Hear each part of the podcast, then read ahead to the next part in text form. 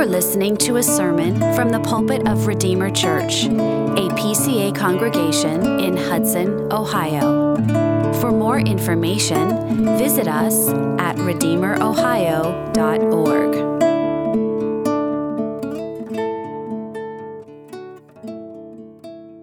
Well, tonight we're going to be breaking up our exposition a little bit. We're looking at Genesis 22. An Old Testament passage, one of my favorites, and we're going to be reading the first 19 verses.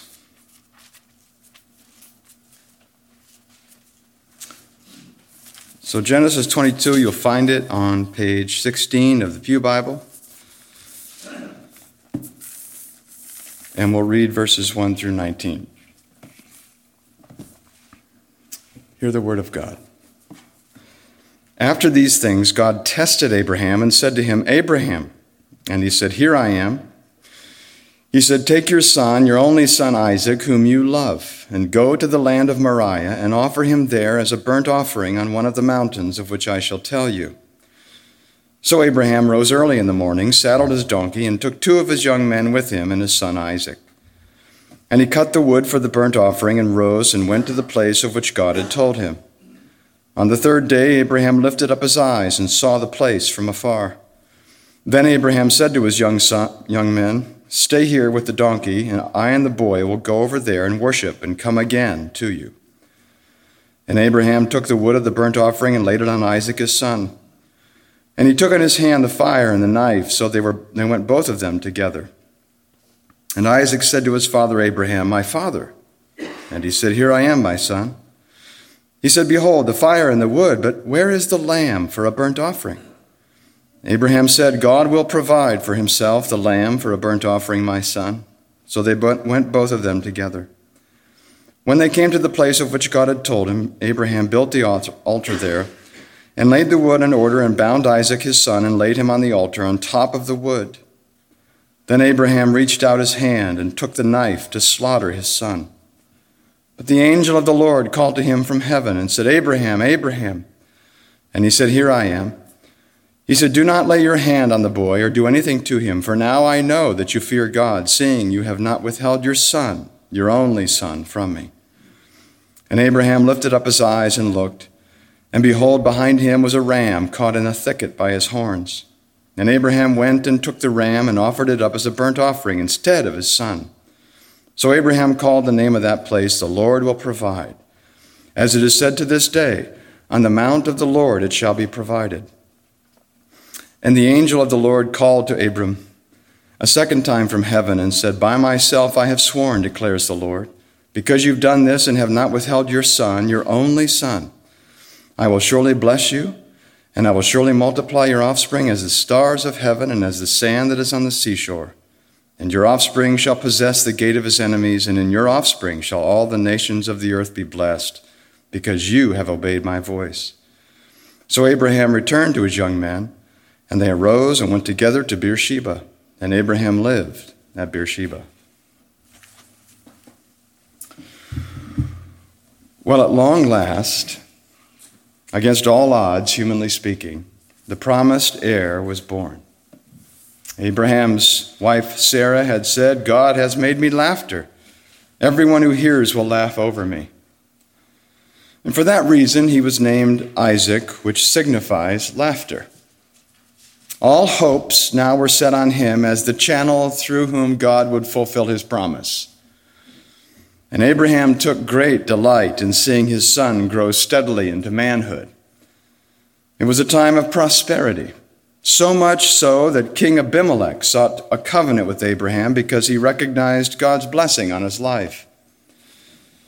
But in time, the patriarch was confronted with the supreme test of his faith.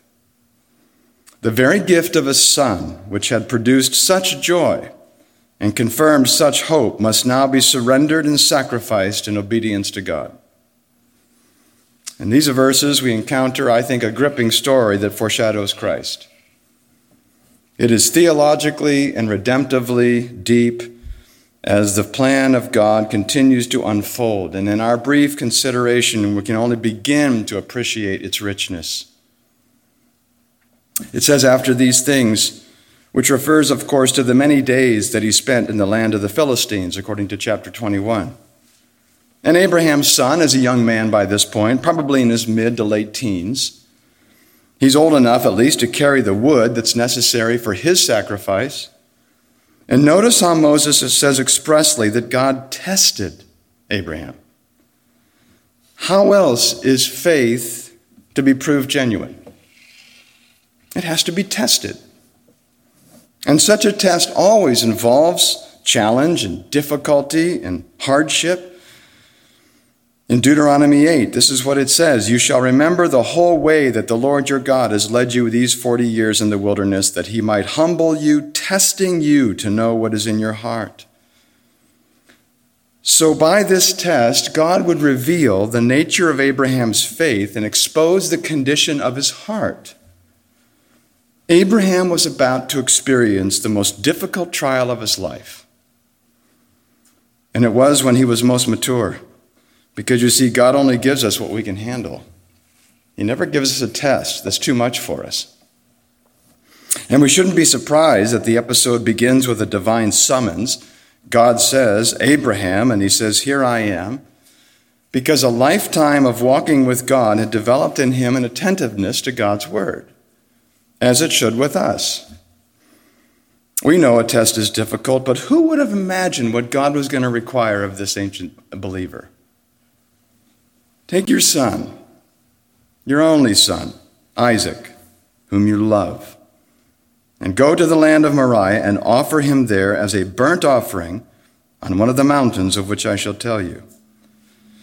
I don't think I have to remind you that a burnt offering involved killing, cutting, and burning the victim. It, was sacrificed as an atonement for sins and a self surrender to God because the wages of sin are death and justice demands that sinners die.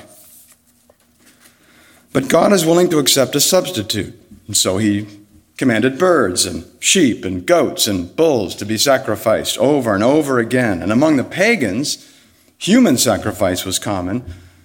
But who ever heard of human sacrifice among the godly? Never had God required human sacrifice in the history of the world. So here we find this amazing command, a living parable of what would happen in the fullness of time. As Peter puts it, Christ suffered once for sins, the righteous for the unrighteous, that he might bring us to God. And it's interesting to me that there is this fourfold description of the heir of the Abrahamic covenant your son, your only son, whom you love, Isaac. And with those four descriptors, the entire drama of Abraham's cherished son is summed up. It recalls the promise of the heir, the hardship of 25 years of waiting, the miracle of the fulfillment, and the laughter with joy when he was born. And they're descriptions that emphasize the magnitude of what God was demanding. As one commentator put it, the very terms in which God makes known his will are expressly chosen to touch every fiber of his heart. To sacrifice Isaac was to forfeit a great treasure and to extinguish all hope of the fulfillment to come in the, in the future. If Jesus didn't come through Isaac's line, Jesus would not come at all. To be a blessing to all nations, Isaac had to live so that he could father his own child. So the text makes clear that Abraham dearly loved his remaining son. The patriarch is not some callous Semite influenced by pagan rituals. He already has forsaken everything that was near and dear to him when he left Ur of the Chaldeans. He had already expelled Ishmael, his firstborn son, for whom he had deep affection. And was he now expected to sacrifice the only one he had left, the one whom he loved? The one on whom he had based his hope? Yes. He must sacrifice him on whom all of his eschatological hopes rested. And the silence between verses 2 and 3 is almost deafening. It was the dark night of the soul for Abraham. Can you imagine what was going through his mind? How could he even sleep? But whatever the state of his mind, Abraham did as he was told without delay.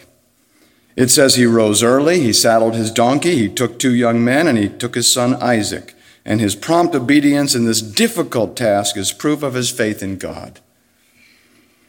Through the years, Abraham had learned to trust the Almighty who is able to do the impossible. That's a hard lesson to learn. He considered that God was able even to raise him from the dead. So, if necessary, the Lord could resurrect Isaac to fulfill the covenant promises. And as a man of faith and action, Abraham did everything that was necessary for the task. He rose early. He saddled the donkey. He took his men. He cut the wood. He laid it on Isaac. He took the fire. And as he laid that wood on his son, he gave the world a sign of what God himself would do with his own son. Do you remember John 19, 17? Jesus went out bearing his own cross to the place called the place of a skull. Well, after three days, Abraham and his three men drew near to the place of which God spoke. Leaving his servants and donkey behind, Abraham and Isaac said they would go it alone in verse 6. And is that not an Old Testament picture of Messiah's lonely walk as he carried his cross? But notice how Abraham describes to the servant what would soon transpire. Stay here with the donkey, he said. I and the boy will go over there and worship and come again to you. He calls it worship. What a wonderful implicit affirmation of his faith in Yahweh. We will come again, he said. God will overrule the sacrifice and he'll raise the dead if he has to. And I think we'd be hard pressed to find a more touching scene in the entire Bible as those two men ascended that mountain. Isaac says to his father Abraham, My father. And he says, Here I am, my son. And he says, Behold, the fire and the wood, but where is the lamb for a burnt offering? And Abraham said, God will provide for himself the lamb for a burnt offering, my son. Think of the curiosity of the son.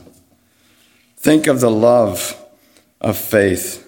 Think of the ambiguity of the father's response.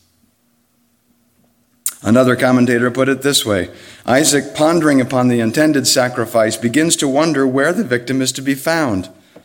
We have the fire and the wood, but where is the lamb? Oh, cutting stroke, he says.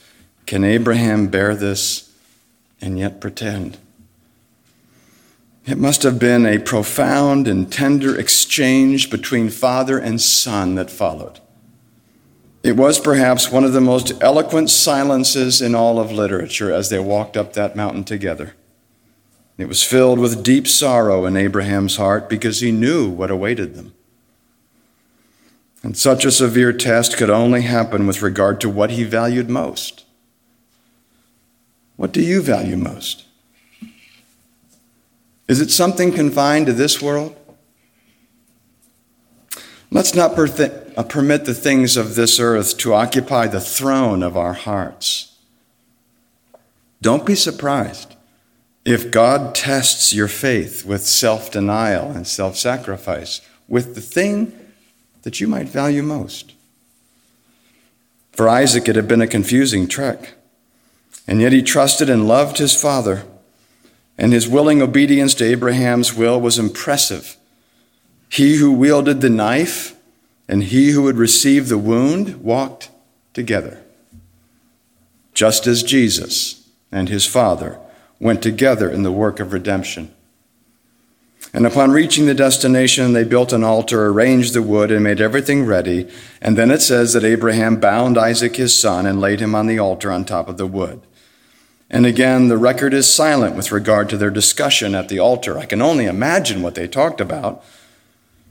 But the scene must have been solemn.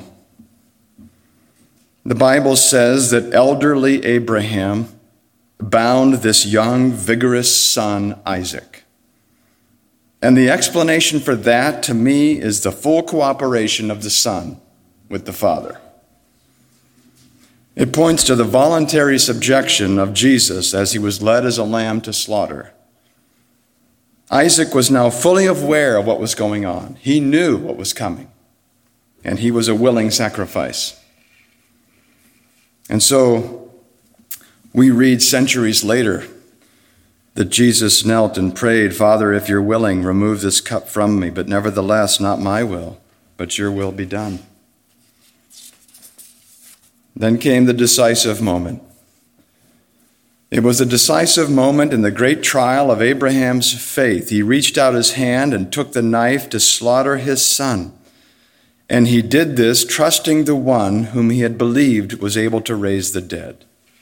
So the father was ready, and the son was willing, and the watershed moment had arrived. And though Isaac would be mercifully spared, the deed was as good as done. DeWitt Clark says the offering, so far as the offerer was concerned, had been made. He made up his mind. This was the child of his old age.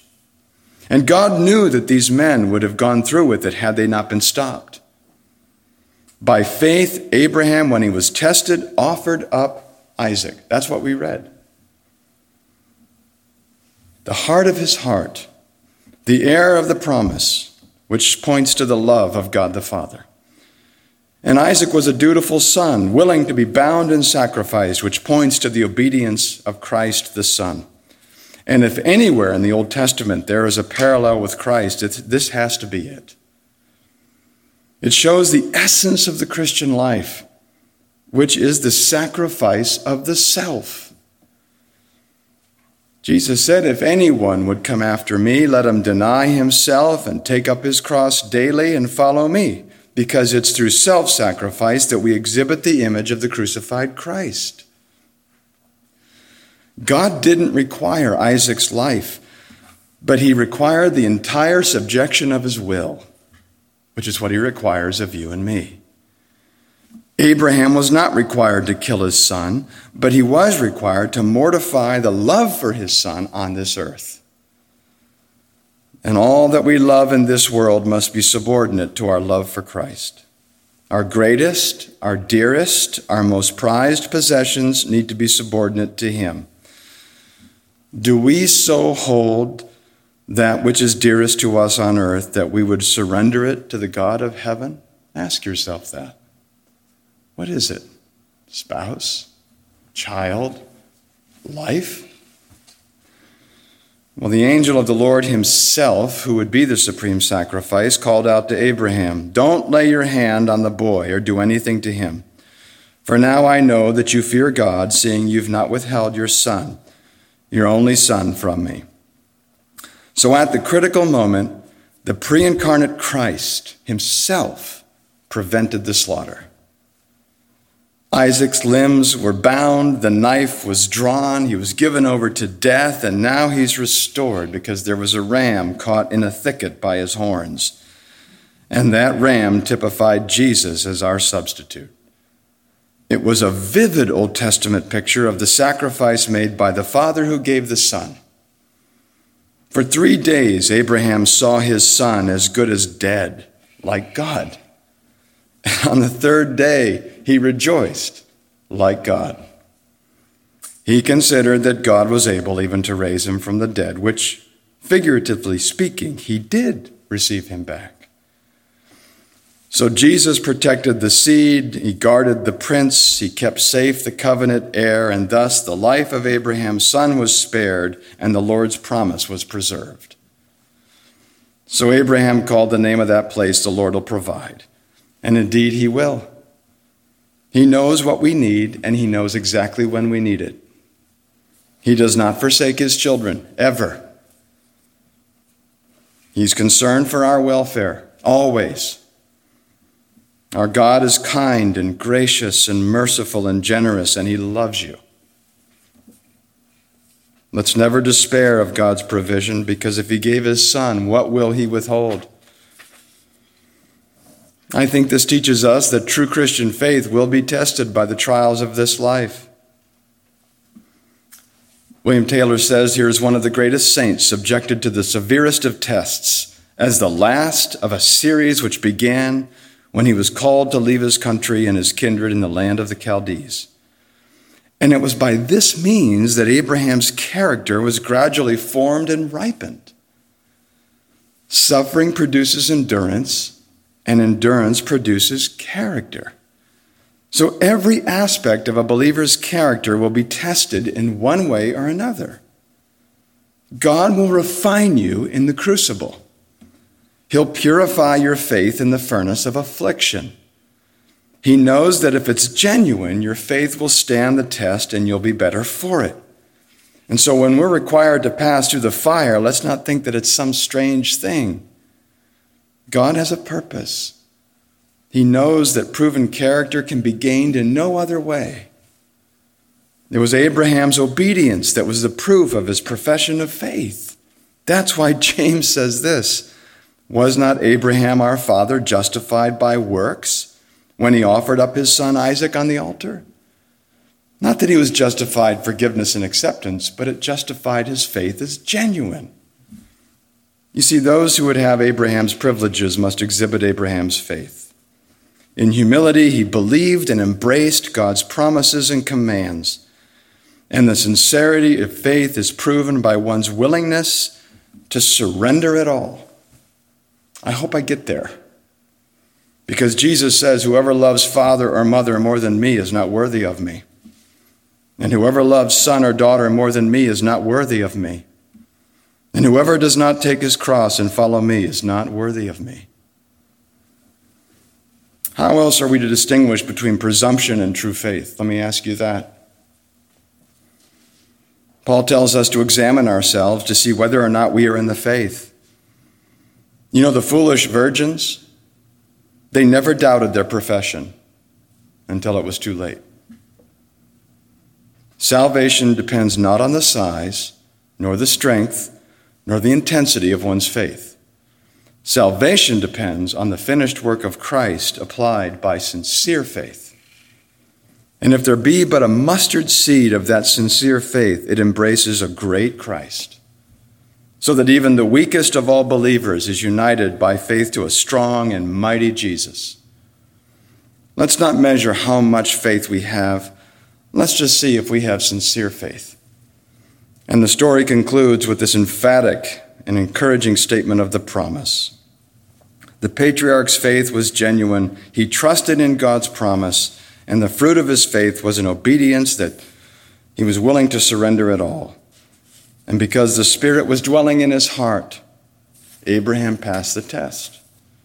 And as a result of that, salvation history would proceed and the godly line would be preserved and Abraham's obedience was generously recompensed. Not as if he merited the blessing, but God was glad to bestow it on him. The Lord is debtor to no one, He doesn't owe us anything. As sinners, we forfeited everything, but the Lord will provide. He sent His Son Jesus to reconcile us to Him. And if you're wondering about the future or whether or not He'll supply your needs, he who did not spare his own son, but gave him up for us all, how will he not also with him graciously give us all things? Our God is ready and willing to reward the faith of his own, that his own grace enables. He loves you and he loves me with an everlasting love, and he'll never forsake us. So, in the words of Isaiah the prophet, Behold, this is our God. Let us be glad and rejoice in his salvation. Amen. Let's pray together. Father, we thank you for this remarkable Old Testament story, which obviously points forward to the Lord Jesus. We thank you for giving him up. We thank you for his willing sacrifice. We thank you for the salvation that you've accomplished and offered so freely to us. Enable us to sing praises with joy and gratitude. We ask in Jesus' name. Amen. Thank you for listening. For more information or to connect with us, visit us at RedeemerOhio.org.